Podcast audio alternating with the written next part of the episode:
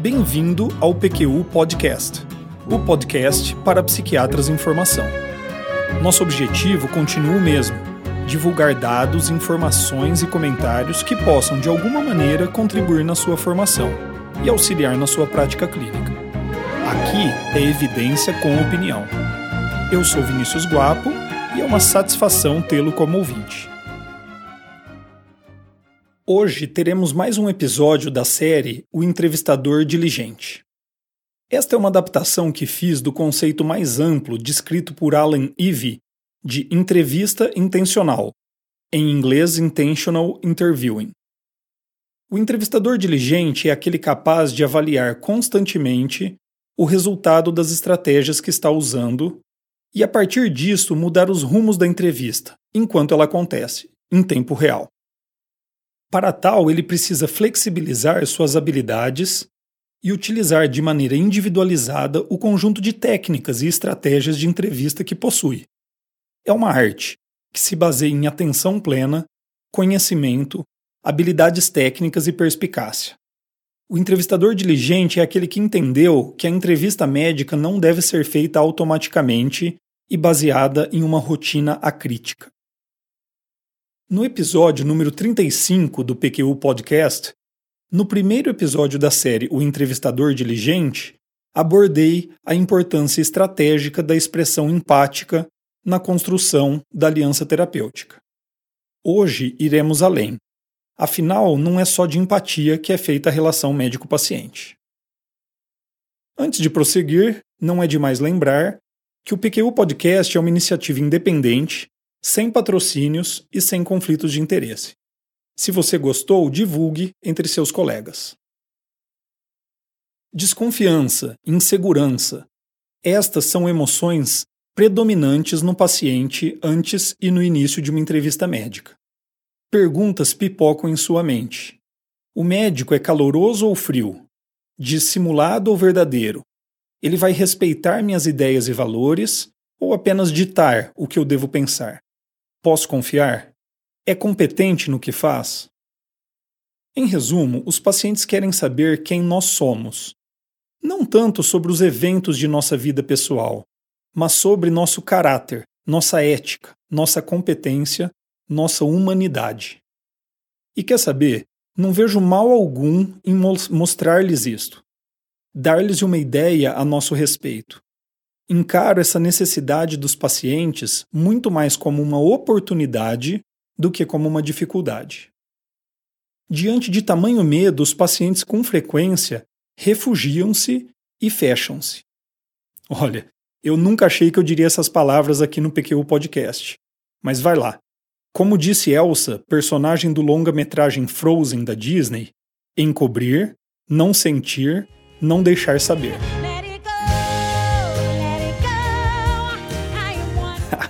Tá certo, Breno, boa. Podem rir, mas finalmente eu posso chegar em casa e mostrar para as minhas filhas o que eu faço quando saio aos sábados de manhã para gravar podcast. Luísa, Giovana, gostaram?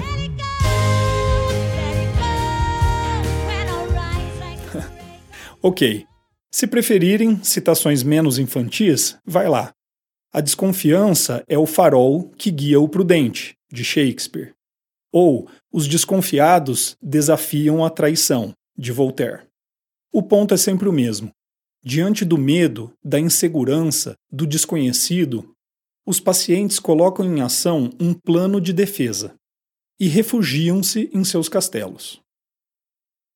Vou apresentar 3 estratégias que têm a finalidade de fazer face justamente a esse plano de defesa, que caso não receba devida atenção, tornará a entrevista e até mesmo o tratamento como um todo simplesmente ineficazes. A. Antes que eu me esqueça, sim, a expressão estratégica de empatia é a técnica de excelência para esta tarefa. O que eu vou mostrar são 3 estratégias complementares. Estratégia número 1. Apreciação positiva incondicional. Carl Rogers foi quem desenvolveu este conceito. Trata-se de partir do pressuposto de que o paciente é capaz de escolhas, decisões, pensamentos, sentimentos e ações, pelo simples fato de ser uma pessoa humana, fato que deve ser traduzido pela postura do profissional perante ele. Muitas pessoas entendem a apreciação positiva incondicional como a suspensão, por parte do médico, do julgamento ou avaliação sobre os pensamentos, sentimentos e comportamentos dos pacientes. De fato, isso faz parte do conceito de Rogers, mas esta é, na verdade, uma consequência daquela postura respeitosa frente às potencialidades do paciente que eu descrevi. É por considerá-lo capaz que podemos suspender qualquer julgamento moral. O resultado da aplicação dessa estratégia é que o paciente tem a chance de experimentar uma relação na qual não será massacrado por críticas sobre o que tem feito de sua vida, bem diferente do que tem experimentado na interação com amigos, familiares e até mesmo outros médicos. Sim, os nossos pacientes têm uma grande chance de terem feito ou estarem tomando decisões muito ruins em suas vidas, de reagirem mal a problemas cotidianos ou mesmo terem sentimentos pouco adaptativos, indesejados. Isso tudo está fortemente relacionado ao transtorno mental que os afeta, seja na forma de agente causal ou como consequência dele.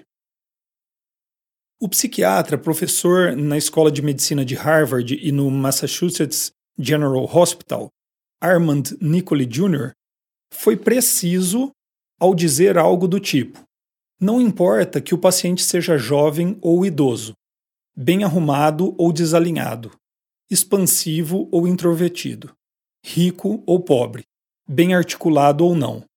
O clínico habilidoso entenderá que o paciente, como um ser humano, é consideravelmente mais parecido consigo do que diferente. Bom, mas então, como praticar e executar a apreciação positiva incondicional?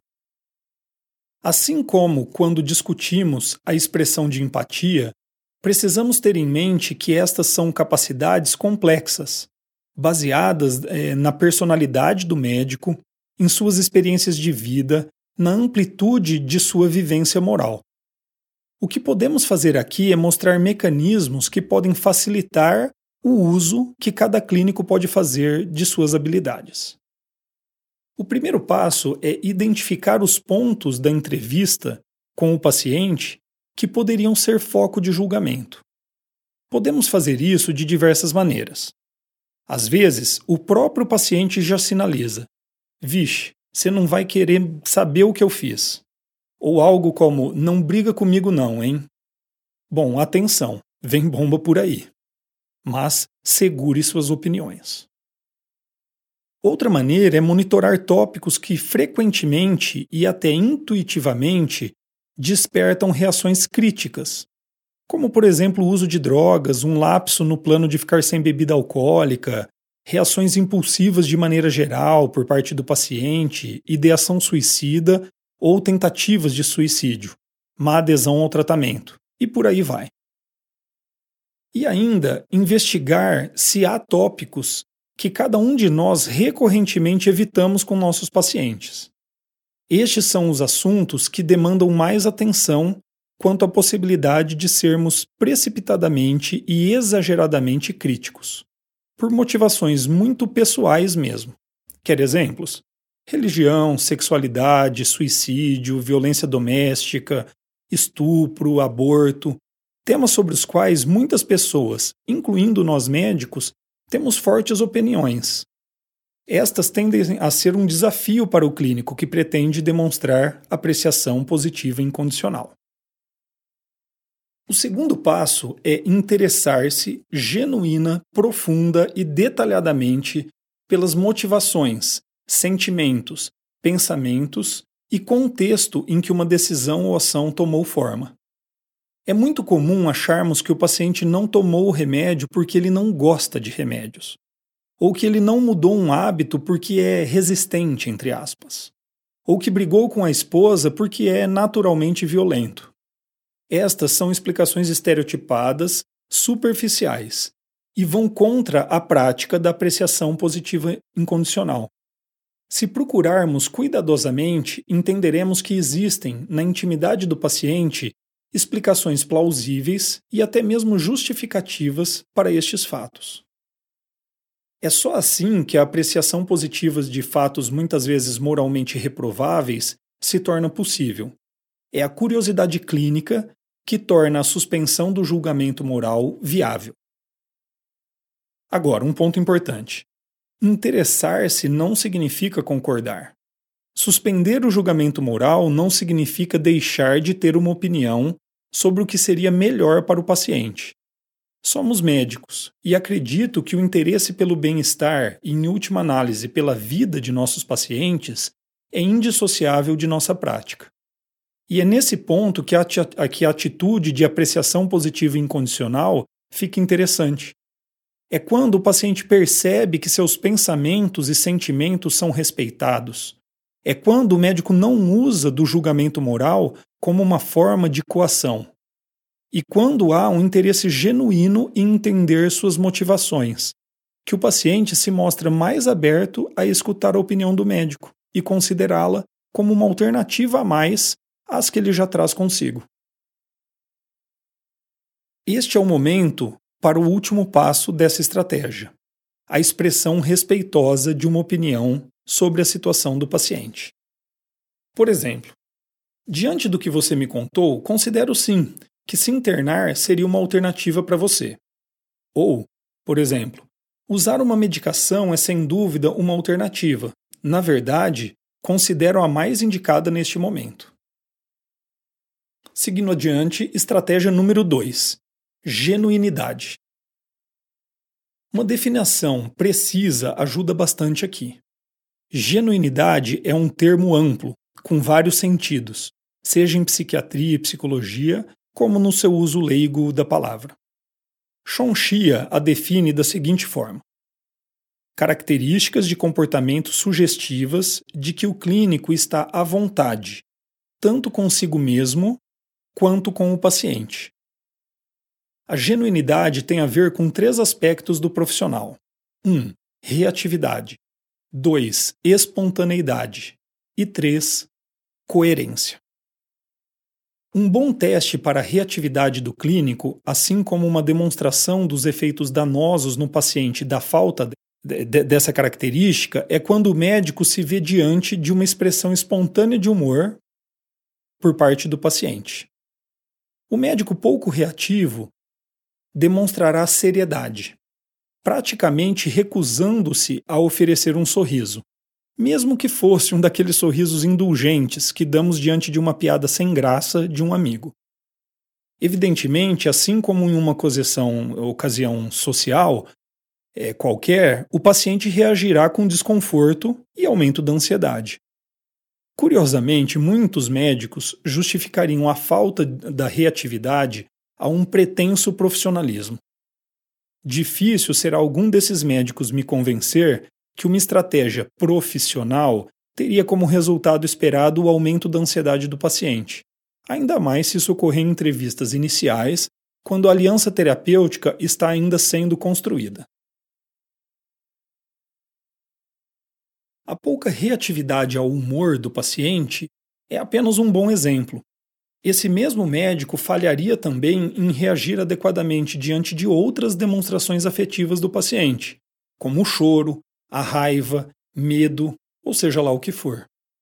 Vou lhe contar uma passagem que ocorreu durante entrevista realizada no curso de treinamento em entrevista psiquiátrica que eu ofereço para os R3, os residentes de terceiro ano do Hospital das Clínicas da Faculdade de Medicina aqui de Ribeirão Preto.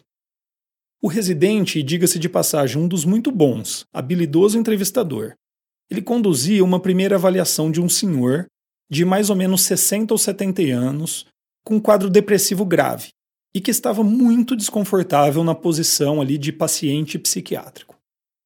Ficou claro ao longo da entrevista que o paciente se envergonhava por estar sofrendo de depressão. Logo ele, que lutou tanto na vida para criar os filhos com retidão e decência, oferecer estudos e garantir um futuro para eles. Pois esse era o clima quando o residente perguntou ao paciente qual era o trabalho dele. O paciente logo respondeu que hoje em dia tinha uma empresa de prestação de serviço em construções, mas que no passado, e agora o paciente já tinha um discreto sorriso no rosto, ele havia sido jogador de futebol profissional. E havia jogado, veja bem, no Botafogo de Ribeirão Preto. Bom, literalmente a bola estava colocada na marca do pênalti. E o que o residente fez? Seguiu adiante, com uma pergunta completamente irrelevante. Não, não é isso que se faz. Quando alguém te conta que foi jogador de futebol, ainda mais quando tudo o que este alguém está precisando é falar um pouco de suas qualidades e não de seus problemas, você reage com interesse. Qual era a sua posição? Ganhou campeonatos? Jogou na mesma época que o Sócrates? Participou de algum come-fogo? O clássico Ribeirão Pretano? Bom, nem preciso contar o quanto esse paciente ficou murcho na nossa frente, diante da reação do médico. E o que faltou a esse residente? Reatividade. Bem como também familiaridade com o processo da entrevista, que o deixasse à vontade para reagir de maneira mais adequada. Talvez também um certo senso de oportunidade que lhe mostrasse a importância da sua reação naquele momento específico. Você acha que eu estou exagerando? Imagina então o seguinte, que você esteja em uma reunião social, conhece poucas pessoas e tente se entrosar. Alguém no grupo de pessoas com quem você conversa demonstra algum interesse por você e pergunta o que você faz. Você diz, eu sou médico. E a resposta é, ah tá. Quer dizer, o interesse não foi suficiente nem mesmo para te perguntar sua especialidade. Entendeu? Bom, o segundo ingrediente para a genuinidade clínica é a espontaneidade. Para a prática da espontaneidade, a temperança é a virtude principal. O jovem clínico precisa fugir das amarras do mito da neutralidade terapêutica, mas também evitar uma espontaneidade exagerada.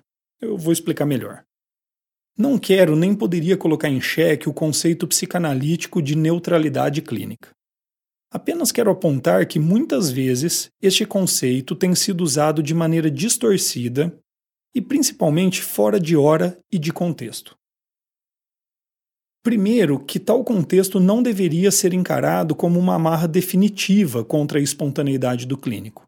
Pelo contrário, sempre que eu recebi explicações de experientes psicanalistas a respeito deste conceito, entendi que cabe sim ao menos alguma reatividade do terapeuta em relação ao paciente.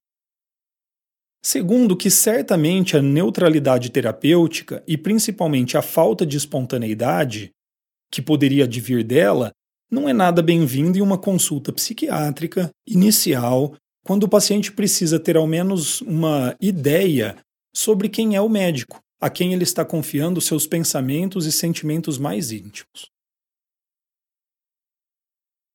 Por outro lado, é evidente que a prática adequada da espontaneidade não pode ser uma carta branca para o médico compartilhar com o paciente qualquer coisa que venha à sua mente. Devemos constantemente avaliar o potencial impacto do que vamos dizer e escolher entre as possibilidades das nossas vivências quais delas pode trazer benefícios ao processo da entrevista. Um bom exemplo prático é o uso de um senso de humor refinado e apropriado ao momento. Tem seus riscos, sim, mas pode trazer grandes benefícios também. Como eu disse no início, temperança, comedimento, moderação. Por fim, a qualidade que complementa a tríade para a prática da genuinidade clínica é a coerência. Trata-se de se fazer previsível e compreensível aos olhos do paciente. Receptivo e bem-humorado no início da consulta, frio e reservado ao final, que conclusões o paciente poderia chegar a partir desses sinais confusos enviados pelo médico? A coerência, a previsibilidade, é a liga que transforma a reatividade e espontaneidade em genuinidade clinicamente útil. Estratégia número 3. Demonstração de expertise. Sim, o paciente quer um médico empático, capaz de apostar nos seus potenciais e também genuíno. Mas existe ainda uma questão proeminente na cabeça do paciente quando encontra seu médico. Essa pessoa tem competência para me ajudar? Bons amigos e familiares podem ser compreensivos, mas só o seu médico pode ser compreensivo e ainda ter conhecimento e técnica para de fato ajudá-lo. Pacientes esperam encontrar especialistas, experts, e isso pode encabular o médico, particularmente o jovem médico. Realmente não é fácil declarar-se expert em algo tão assustadoramente amplo como a mente e o comportamento humano. Mas quem foi que disse que ser psiquiatra significa ter todas as respostas e soluções para os sofrimentos humanos? Um especialista em psiquiatria é alguém que passou por um rigoroso processo de aprendizado e treinamento prático e, com isso, adquiriu um corpo de conhecimento útil para ajudar pessoas sofrendo com transtornos mentais. Pronto. Dito dessa maneira, você, jovem psiquiatra, é sim um expert. Mas ser um expert não necessariamente implica em correta demonstração de expertise, que essa sim é parte importante no processo de fortalecimento da aliança terapêutica. Da mesma forma que a empatia, a expertise é uma virtude de pouca valia se não se pode demonstrá-la de maneira estratégica e eficiente. Como? Bom, eu particularmente não aprecio a exibição de títulos como se fossem troféus. Acho que isso pode até ter um efeito intimidador e me parece ser uma estratégia que valoriza o domínio formal e burocrático do conhecimento e não o seu componente prático e de aplicabilidade real. Para o paciente, só o segundo tipo interessa. Durante a entrevista, o médico terá sim chances de demonstrar sua expertise. A maneira como organiza as informações colhidas, fazendo sumários e usando o que foi dito pelo próprio paciente para formular diagnósticos ou estratégias terapêuticas é um bom exemplo. Você me explicou que está estranho nos últimos meses, isolado, sem motivação ou energia, triste a maior parte do tempo, emotivo, flagrando-se com crises de choro sem motivo, e que tem lutado contra todos esses sintomas sem sucesso. E isso é o que chamamos de um transtorno depressivo. Outra oportunidade é demonstrar clareza de raciocínio e capacidade de explicar conceitos complexos por meio de linguagem compreensiva. Eu mesmo vivo aprimorando a maneira como explico para os pacientes os efeitos esperados de um determinado remédio ou como a instituição de hábitos de vida mais saudáveis podem ajudá-lo a superar sintomas de um transtorno mental, por exemplo. No sempre citado Psychiatric Interviewing, The Art of Understanding, Sean Shia descreve uma técnica sutil, porém extremamente poderosa para a demonstração de expertise. Ele defende que o que mais importa não é o que se afirma ao paciente, mas sim o que se pergunta a ele. É a qualidade e a pertinência da nossa investigação clínica que gera no paciente o sentimento de que você sabe o que você está fazendo. Um tipo específico de pergunta pode ser particularmente útil aqui. As perguntas dirigidas a fatos. São perguntas geralmente fechadas e dirigidas a sintomas. Você tem tido um problema para iniciar o sono? Ou ultimamente sentiu alterações em seu apetite? Mas ditas assim, pode parecer difícil entender como elas podem ter tanto impacto no paciente. Timing é a resposta. Acompanhe o seguinte diálogo. O paciente diz: doutor, estou mesmo muito deprimido. Além disso, me preocupo demais com, com o que não deveria. E o médico responde: você sabe, pessoas com depressão com alguma frequência podem sofrer com pensamentos repetitivos, difíceis de serem tirados da cabeça e de alguma forma até estranhos. Isso tem acontecido com você? E aí, bingo! O paciente te conta pensamentos obsessivos que ele vem escondendo de todos há mais de 10 anos. O que você fez aqui? Você detectou a possibilidade de um quadro de TOC, percebeu um momento apropriado e fez uma pergunta dirigida a fatos que mostrou para o paciente que aqueles pensamentos podem ser um sintoma de um transtorno psiquiátrico e não apenas, abre aspas aí, loucura da sua cabeça. Bom, Elucidação diagnóstica à parte, o que mais nos interessa aqui é que esta experiência que acabei de descrever aumenta muito a percepção do paciente de que você sabe o que está fazendo. O último alerta sobre as perguntas dirigidas a fatos é o seguinte: use com moderação e intercale o seu uso com frases empáticas e perguntas abertas. Bom, era isso que eu tinha para dizer para você hoje. Apresentei 3 estratégias de fortalecimento da aliança terapêutica: apreciação positiva incondicional, genuinidade clínica e demonstração de expertise. Espero que tenha gostado. Opiniões, dúvidas, questionamentos? Participe do nosso grupo no Facebook. Lá há espaço para discussões conosco e com outros ouvintes. Assine o feed do podcast. Se você está no iTunes ou em qualquer plataforma de podcasts, basta clicar em assinar e receberá automaticamente nossos novos episódios em seu aplicativo. Visite nosso site www.pqupodcast.com.br. Lá você terá acesso a todos os episódios que já foram ao ar, com as referências citadas em cada um deles, organizados por data, autor e sessão. O PQU Podcast agradece sua atenção.